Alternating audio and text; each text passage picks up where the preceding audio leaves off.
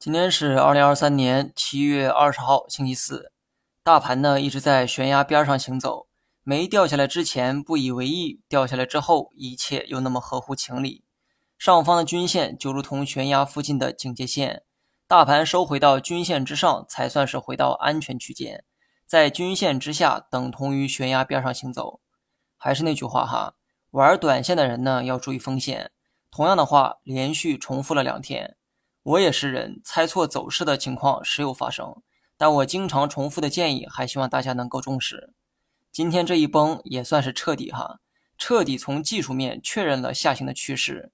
这意味着后面的走势，即便朝乐观的方向预期，最多也就是个横盘震荡，想收回失地，怕是有点困难。当然了，如果政策选择在这个时候发力，或许能扭转乾坤。不过政策这个方面啊，没人能预测哈。可遇不可求，那么做长线的人呢，同样很痛苦哈。只不过长线的加仓减仓时间跨度比较大，所以在没有达到束手无策时啊，还不至于恐慌。所谓的束手无策，是指价格还没有跌到底，你却打光了所有子弹，或者价格还没开始涨，你就卖掉了所有的筹码。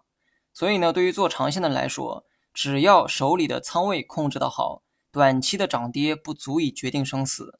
这两天我提示的风险主要针对的是短线人群，即便到了今天，我依然会说一句：最近做短线要多加谨慎。